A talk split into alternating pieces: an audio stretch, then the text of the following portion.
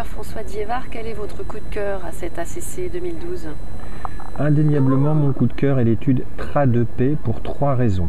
Elle, évalue un nouvel antiagrégant plaquettaire, le Vorapaxar, qui, sur le papier, dans les études expérimentales et dans les données cliniques préliminaires, n'augmentait pas le risque hémorragique et prévenait l'extension du thrombus. Les études dont on dispose maintenant, Tracer et TRA2P, montrent qu'elle augmente le risque hémorragique. Première raison, la physiopathologie est souvent pas suffisante. Deuxième raison, dans TRA2P, le Vorapaxar est évalué en plus de l'aspirine et ou du clopidogrel chez une majorité de patients en prévention secondaire et au long cours et elle réduit le risque d'événements cardiovasculaires majeurs. Comparativement à Charisma, cette étude inverse la tendance et indique qu'on pourrait imaginer des antiagrégations plaquettaires doubles au long cours en prévention secondaire.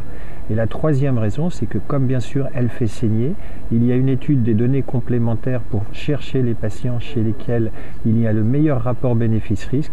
Et on va retrouver comme toujours les patients à exclure des traitements qui font saigner, les patients de petit poids, moins de 60 kg, les patients qui ont des antécédents d'AVC ou d'accident ischémique transitoire et on va donc de plus en plus à travers ce type d'études vers un traitement à la carte du traitement antithrombotique.